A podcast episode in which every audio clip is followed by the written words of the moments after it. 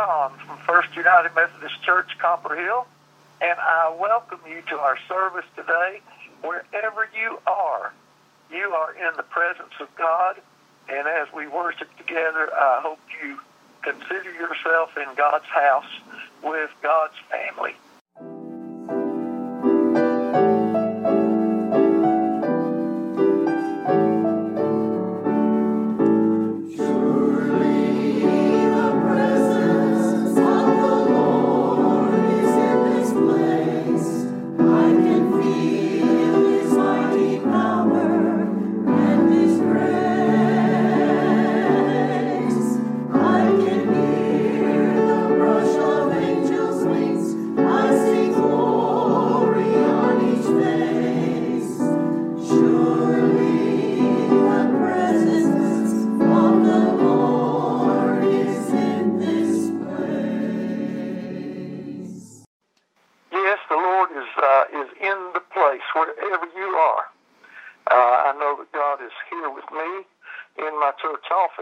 day. But I know that God is also with you, and for that we are we are very thankful. Uh, I want to offer a prayer for this service and for all who are hearing. And now let us bow together. God, we give you thanks for your greatness and your goodness. We give thanks for your omnipresence.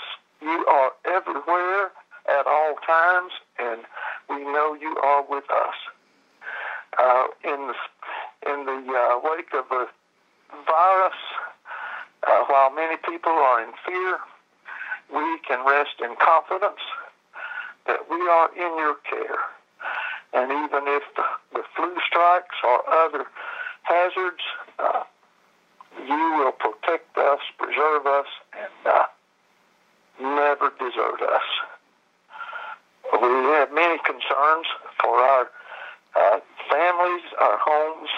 churches, our nation, uh, the whole world. And uh, only you are big enough to carry all of these concerns.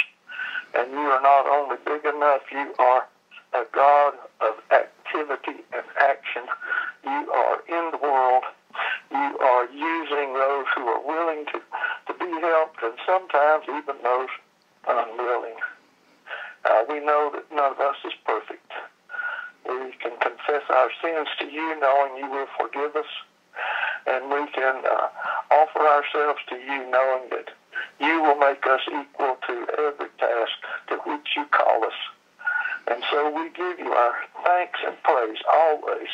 And we pray in Jesus' name. And together we pray as he has taught us, saying, Our Father, who art in heaven, hallowed be thy name. Thy kingdom come, thy will be done, on earth as it is in heaven. Give us this day our daily bread, and forgive us our trespasses, as we forgive those who trespass against us and lead us not into temptation, but deliver us from evil. For thine is the kingdom, the power, and the glory forever.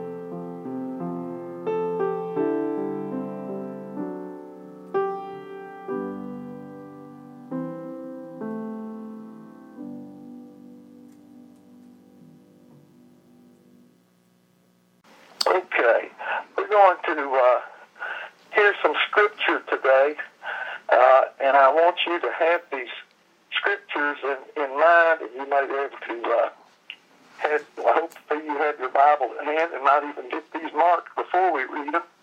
Uh, we will be reading today from Exodus chapter 17, verses 1 through 7. We'll also share a psalm, Psalm 95. I will read from Romans chapter 5, verses 1 through 11. And I won't read it all, but I will be referring to John 4, 5 through 42. It's a long passage, a very interesting story, and one that I hope you will read uh, even after this service is finished. John 5, John 4, 5 through 42. Here is the Old Testament lesson Exodus 17, verses 1 through 7. From the wilderness of Sin, the whole congregation of the Israelites journeyed by stages, as the Lord commanded. They camped at Rephidim, but there was no water for the people to drink. The people quarreled with Moses and said, Give us water to drink. Moses said to them, Why do you quarrel with me? Why do you test the Lord? But the people thirsted there for water, and the people complained against Moses and said, Why did you bring us out of Egypt to kill us and our children and livestock with thirst? So Moses cried out to the Lord, What shall I do with this people? They are almost ready to stone me. The Lord said to Moses, Go on ahead of the people and take some of the elders of Israel with you. Take in your hand the staff with which you struck the Nile and go. I will be standing there in front of you on the rock at Horeb. Strike the rock, and the water will come out of it, so that the people may drink. Moses did so in the sight of the elders of Israel. He called the place Massah and Meribah because the Israelites quarreled and tested the Lord, saying, Is the Lord among us or not? Psalm 95. O come, let us sing to the Lord. Let us make a joyful noise to the rock of our salvation. Let us come into his presence with thanksgiving. Let us make a joyful noise to him with songs of praise. For the Lord is a great God and a great King above all gods. In his hand are the depths of the earth, the heights of the mountains are his also. The sea is his, for he made it, and the dry land, while his which his hands have formed. O come, let us worship and bow down. Let us kneel before the Lord our Maker. For he is our God, and we are the people of his pasture and the sheep of his hand. Oh, that today you would listen to his voice. Do not harden your hearts as at Meribah, as on the day at Massah in the wilderness, when your ancestors tested me and put me to the proof, though they had seen my work. For forty years I loathed that generation and said, They are a people whose hearts go astray, and they do not regard my ways. Therefore, in my anger I swore, They shall not enter my rest. The Word of God for the people of God. Thanks, Thanks be to God. God. Uh, today's epistle lesson comes from Romans chapter 5 verses 1 through 11. Therefore, since we are justified by faith, we have peace with God through our Lord Jesus Christ, through whom we have obtained access to this grace in which we stand, and we boast in our hope of sharing the glory of God. And not only that, but we also boast in our sufferings knowing that suffering produces endurance, and endurance produces character, and character produces hope. And hope does not disappoint us because God's love has been poured into our hearts through the Holy Spirit that has been given to us. For while we were still weak, at the right time, Christ died for the ungodly. Indeed, rarely will anyone die for a righteous person, though perhaps for a good person someone might actually dare to die. But God proves his love for us in that while we still were sinners, Christ died for us. Much more surely then, now that we have been justified by his blood, will we be saved through him from the wrath of God. For if while we were enemies, we were reconciled to God through the death of his Son, much more surely, having been reconciled, will we be saved by his life. But more than that, we even boast in God through our Lord Jesus Christ, through whom we have now received reconciliation.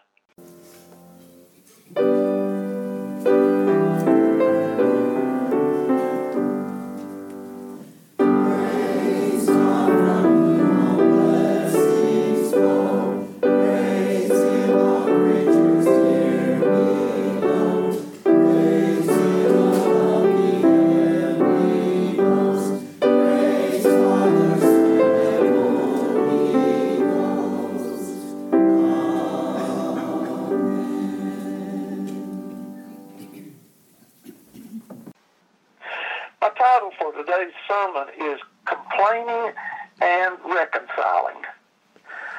In the Old Testament lesson, we hear the people of God complaining. It seems they have good reason. You know, they've been in the wilderness for quite a while and they're thirsty. Uh, but uh, they not only complain of thirst, they complain that God's letting them down and that Moses is leading them astray. And uh, they, they doubt that uh, God or Moses, either one, is worthy of their faith. And so uh, Moses gets irritated and goes to God, and God seems to have a reaction of some sort. God, uh, as we heard in the psalm, the part of that psalm which is the voice of God speaking says, uh, you know, you, uh, you, you denied me, and I'm I'm not going to give you any rest. And that refers to one of the generations of those people who wandered in the wilderness in the Exodus. But uh, we all have a have a habit of complaining sometimes, some more than others. Uh, you just never know. I was preaching a sermon one time on on complaining, and uh, my microphone slipped, and I complained about the microphone right there in front of the congregation. They caught me. Uh, they realized what I was what I was doing, and uh, I you know, I, I, I kind of let them think it was just a preaching thing, but I wanted to show them how easy it was to complain. But I do it myself sometimes. Uh, still, you know what? What, what better thing to complain about than thirst? Have you ever been really, really thirsty? Uh, have you ever been so thirsty that uh, you just couldn't wait to get a drink? And uh, you didn't care whether it's a cold drink of water or uh, just a just a handful of tap water. Uh, have you been ever been so thirsty that uh, your body was dehydrated and you couldn't stand, you couldn't walk? Um, thirst can be debilitating. And uh, so, you know, if you're if you're thirsty, uh, go get a drink. If you're not able to get a drink, tell somebody. That might be better than just complaining about it. Still, God told Moses to take his rod, the same rod that uh, he had used to to uh, do all of the uh, all of the uh, Oh goodness, I'm losing my thought. That's okay. This won't happen in public. I'm, it's just on the radio, I guess. From That's not a problem at all because you're uh, probably going to say about do all the miracles in front of Pharaoh, huh? Yeah, that's right. Miracles in front of Pharaoh. And uh, same rod. So he went out with some of the elders. Uh, God wanted there to be witnesses for this miracle and struck a rock and water gushed forth. forth. God provided for people in the wilderness, even after their complaints. Now, we can complain today. You know, how did this virus get started? Uh, is it we have to take so many precautions when we're not sick? And uh, whose fault is it anyway? You know, it's really created a strange, strange set of circumstances. Uh, churches are canceling services. Our, our bishop has uh, insisted that we not have services for at least two Sundays. And meanwhile, the president of the nation is calling for a day of prayer. Fortunately, we can pray where we are. And hopefully the virus thing will, uh, will take its stride and uh, be under control soon. But uh, you don't have to look far. You don't have to think hard to find things to complain about. Now, in the, Paul's letter to the Romans, he, uh, he tells us that we should always be hopeful and uh, tells us that we can even give thanks in our times of suffering for our suffering. He puts it in a process to show that uh, when we are suffering, we should know that suffering can produce endurance and that endurance can shape our character. I would say shape our character into more hopeful and confident people. And uh, our character produces more hope. And uh, then Paul goes on to remind us that, uh, you know, we can always hope and trust in God, whatever our circumstances.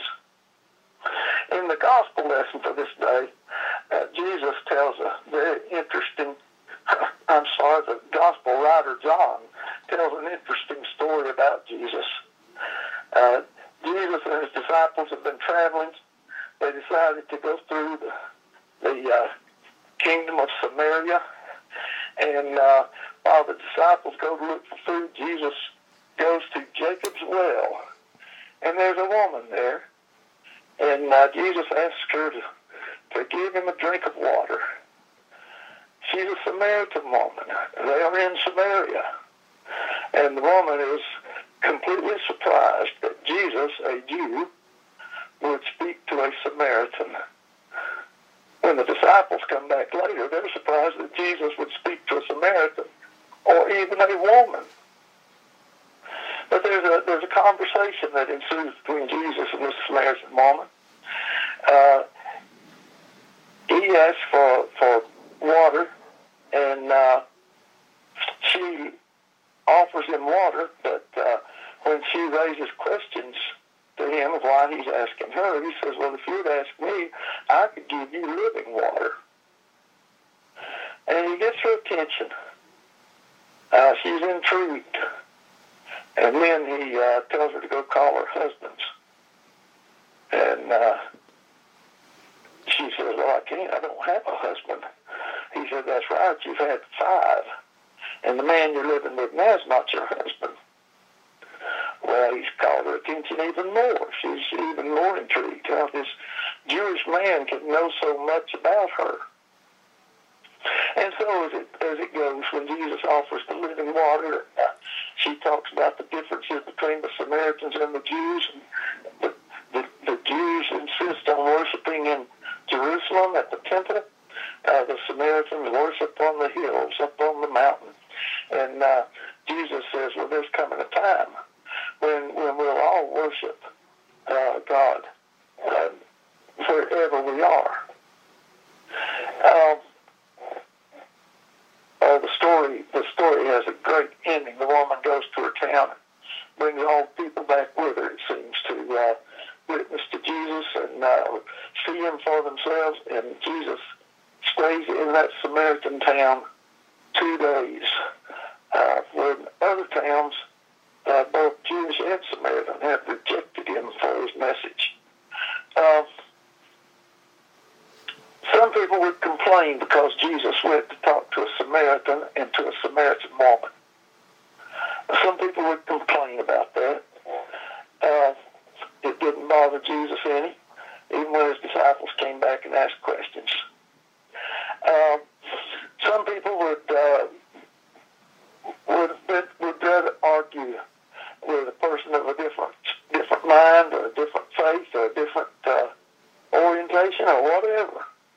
Some people would rather argue or simply condemn and, and cross them off the list and never speak to them again. But uh, Jesus sets an example of approaching people and being willing to uh, share that, share with them our own needs. I, I'm thirsty. Can you give me a drink of water? Uh, Jesus sets an example for us not to hold people's sins against them, but to uh, to recognize them and, and treat them as the people they are. Now, when you put the three lessons together, uh, people complaining in the Old Testament remind us that people complain today. Uh, Paul talking about a procession of, of uh, going through times of, of suffering and learning endurance and uh, producing building character, all in the way of hope. Uh, Paul turns the story then to talk about our being reconciled by Jesus Christ to God.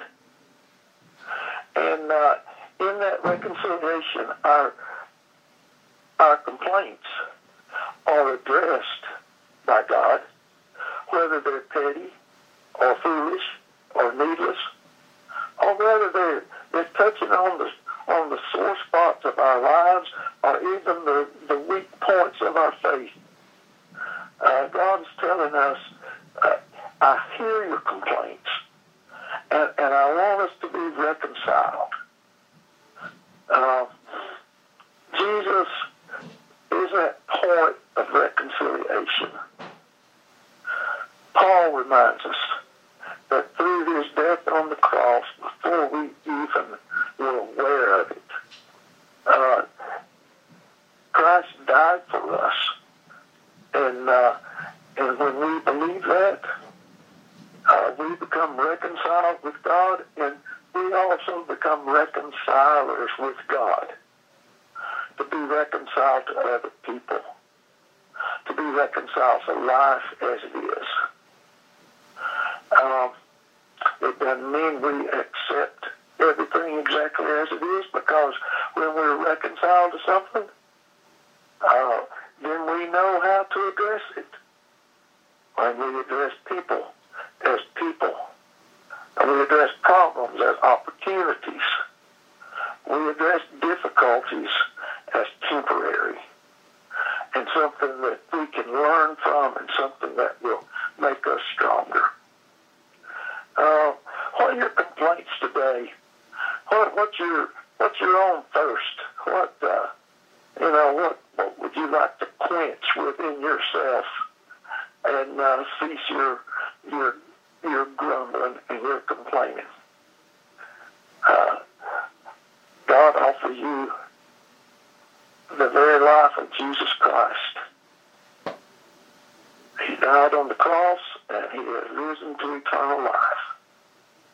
We've got several days left in the Lenten season, but uh, this Sunday is, uh, is, is a Sunday of Easter. And as surely as the sun rises in the morning and sets in the evening, uh, God is faithful and God is always with us. Uh, stop the grumbling. Let's be reconciled to God. Stop the grumbling. Let's reconciled within our homes, within our churches, within our communities. Stop the grumbling